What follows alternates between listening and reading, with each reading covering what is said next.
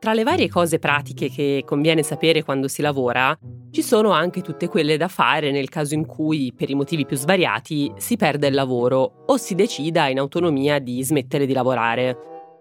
Lo Stato italiano prevede varie forme dei cosiddetti ammortizzatori sociali, che sono delle cose che si attivano nei casi in cui si smette di percepire un reddito sono principalmente destinati ai lavoratori dipendenti che appunto di solito fanno affidamento su un reddito fisso e per cui è quindi particolarmente destabilizzante perderlo. C'è comunque qualche tutela anche per i lavoratori autonomi, quindi lavoratori autonomi che ci ascoltate parleremo anche di voi, non vi preoccupate.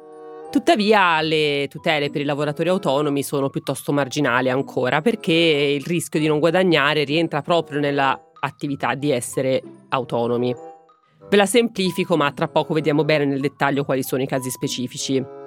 È importante conoscere in quali casi si ha diritto ai sussidi che prevede lo Stato italiano, innanzitutto per non vivere nel terrore di perdere il lavoro, appunto perché ci sono moltissimi casi in cui si può contare su un sostegno al reddito per far fronte a un momento temporaneo di difficoltà ma è importante conoscerli anche perché al contrario non bisogna prendere la decisione di lasciare il proprio lavoro con l'ingenuità di pensare di avere automaticamente diritto a una qualche forma di sussidio. Con Valentina Filippini, consulente del lavoro e ormai nota agli ascoltatori di questo podcast, spiegheremo i casi in cui si ha diritto a un sussidio pubblico in caso in cui si smetta di lavorare, come funzionano, come si richiedono e quali sono gli obblighi per chi li percepisce.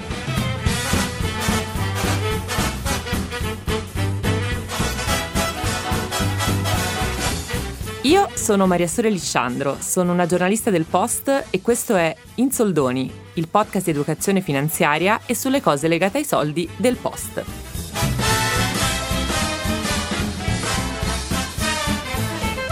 Valentina Filippini, benvenuta. Ciao e grazie per l'invito. Ecco, prima di entrare nel concreto, quindi chi ne ha diritto e come si fa domanda, ci dici in breve quali sono le varie forme di sussidio che prevede lo Stato italiano per chi si ritrova senza lavoro? Certo, esistono diversi sostegni al reddito per i lavoratori nel caso in cui vi sia una perdita del lavoro, ad esempio la disoccupazione. In questo caso possiamo pensare alla classica NASPI, che è la disoccupazione prevista per tutti i lavoratori dipendenti che perdono il lavoro. Ok, che quindi è, diciamo, quella un po' più generale e un po' più diffusa, giusto? Esatto. Ok, quindi partiamo subito dal dire che non tutti ne hanno diritto non hanno diritto tutti a questi sussidi di disoccupazione o alle varie forme di integrazione al reddito che esistono. Diciamo possiamo dare però una regola generale, ossia che tipicamente si può fare richiesta di uno di questi sussidi se ci si ritrova in modo involontario senza lavoro, anche se comunque vedremo poi tra poco che ci sono alcune eccezioni.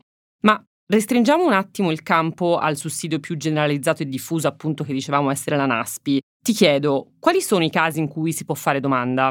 Certo, innanzitutto io farei una differenza tra il dimettersi e il licenziarsi, perché sia in caso di dimissioni che in caso di licenziamento il lavoratore ha diritto alla NASPI, ma vi sono alcune eccezioni. Se pensiamo alle dimissioni volontarie, quelle classiche, quindi lavoratore che ha trovato magari un nuovo lavoro e vuole chiudere il rapporto in essere, in quel caso la NASPI non si ha diritto. Si ha diritto però magari eh, in caso in cui vi siano delle tutele, come ad esempio per le madri che si dimettono entro l'anno di età del bambino, in questo caso la normativa ha previsto una tutela e quindi la corresponsione della NASPI, quindi della disoccupazione. In caso invece di licenziamento, tutti i lavoratori licenziati, a differenza dei lavoratori dimessi, invece per modalità volontaria, hanno diritto ad accedere a questo ammortizzatore sociale, questo sostegno. Ok, quindi banalizzando un attimo, le dimissioni arrivano volontariamente da parte del lavoratore, mentre il licenziamento è un qualcosa che si subisce da parte dell'azienda. Esatto. Ok. Quindi partiamo dai casi più ovvi in cui si ha diritto al sussidio, quindi quelli in cui appunto si viene licenziati. Ci dici quando si può fare richiesta e quando no?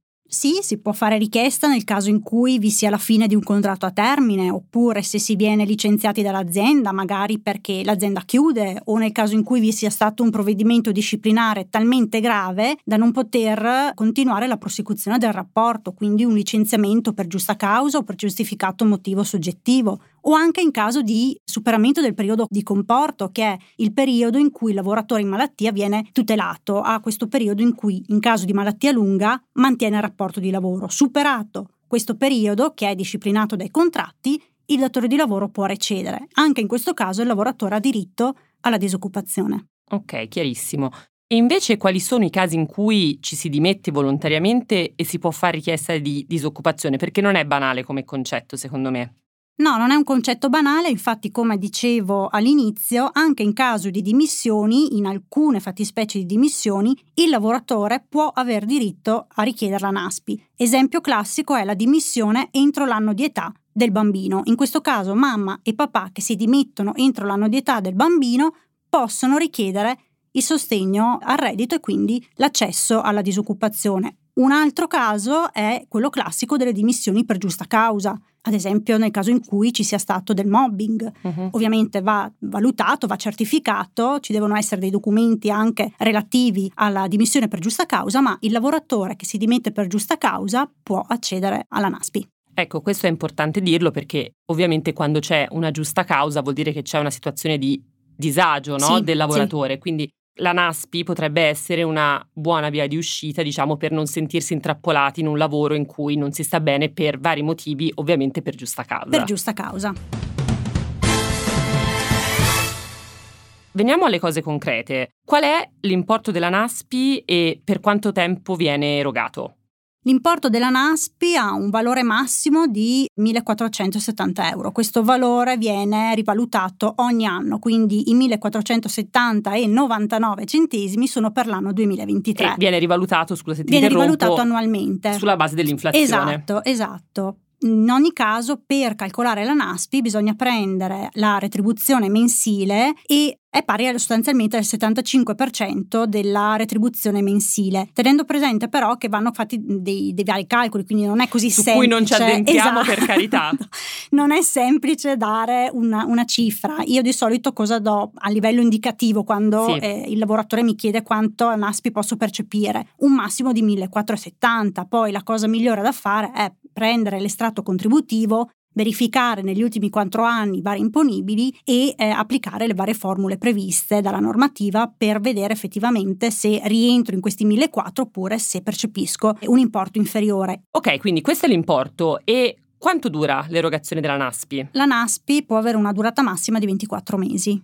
E per esempio, se io trovo lavoro nel frattempo, continuo a percepirla oppure si interrompe? Qui dipende perché se si inizia un contratto a termine, quindi un contratto a tempo determinato di durata inferiore ai sei mesi, il lavoratore può sospendere la NASPI, lavorare al termine del contratto se non viene rinnovato e quindi cessa automaticamente, può richiedere il riavvio della NASPI, quindi riaprirla. Invece nel caso in cui il contratto sia a tempo determinato superiore ai sei mesi oppure direttamente un indeterminato, uh-huh la disoccupazione cessa, quindi non viene più l'erogazione da parte dell'INPS.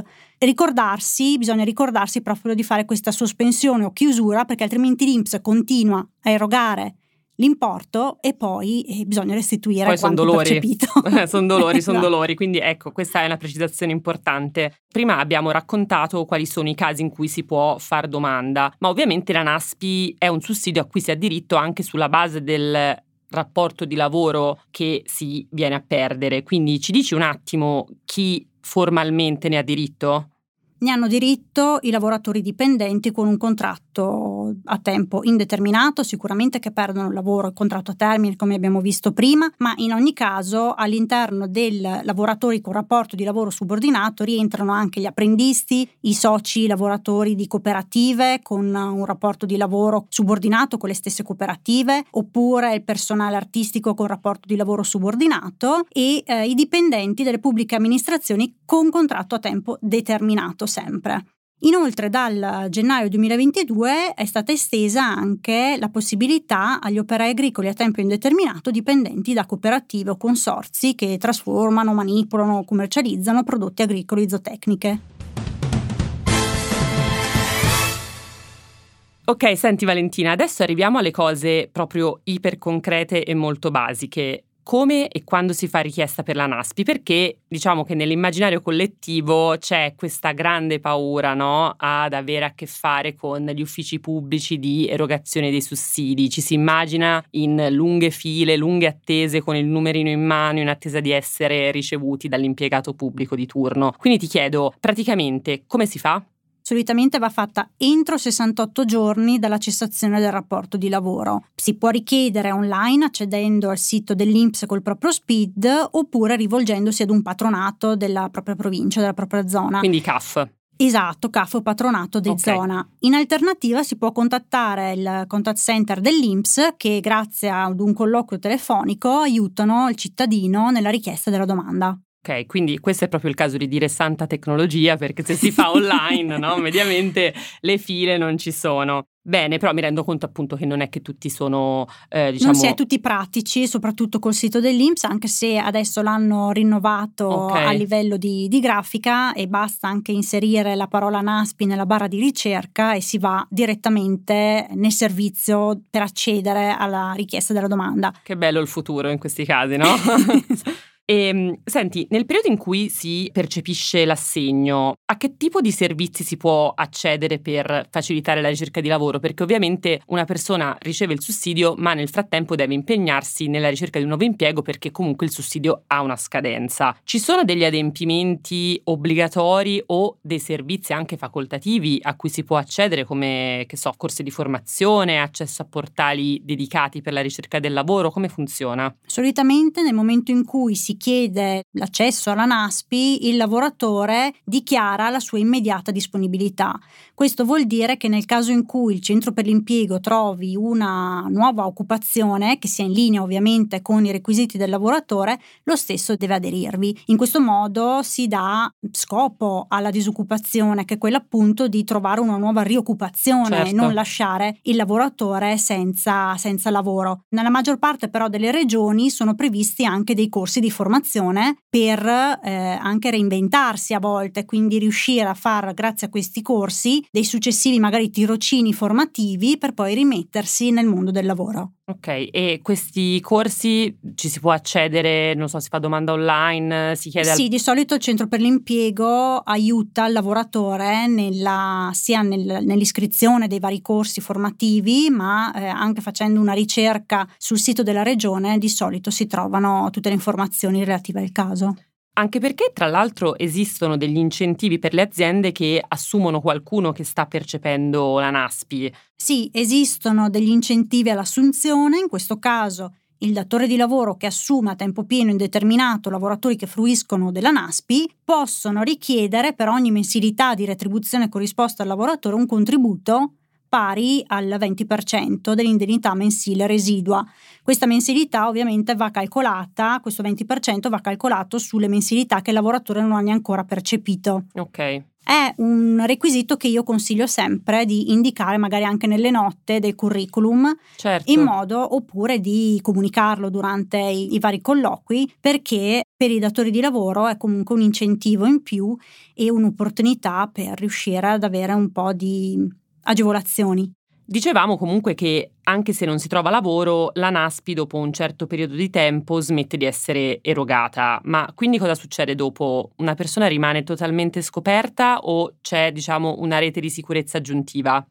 Nel momento in cui si smette di percepire la NASPI spettante, il cittadino diventa inoccupato, quindi effettivamente è privo di lavoro. Ci possono essere degli incentivi oppure degli assegni previsti a livello nazionale, vanno sempre verificati i requisiti, tra l'altro ci sono anche delle novità per il 2024 dove ci sarà l'abolizione del reddito di cittadinanza per il subentro di un nuovo sussidio.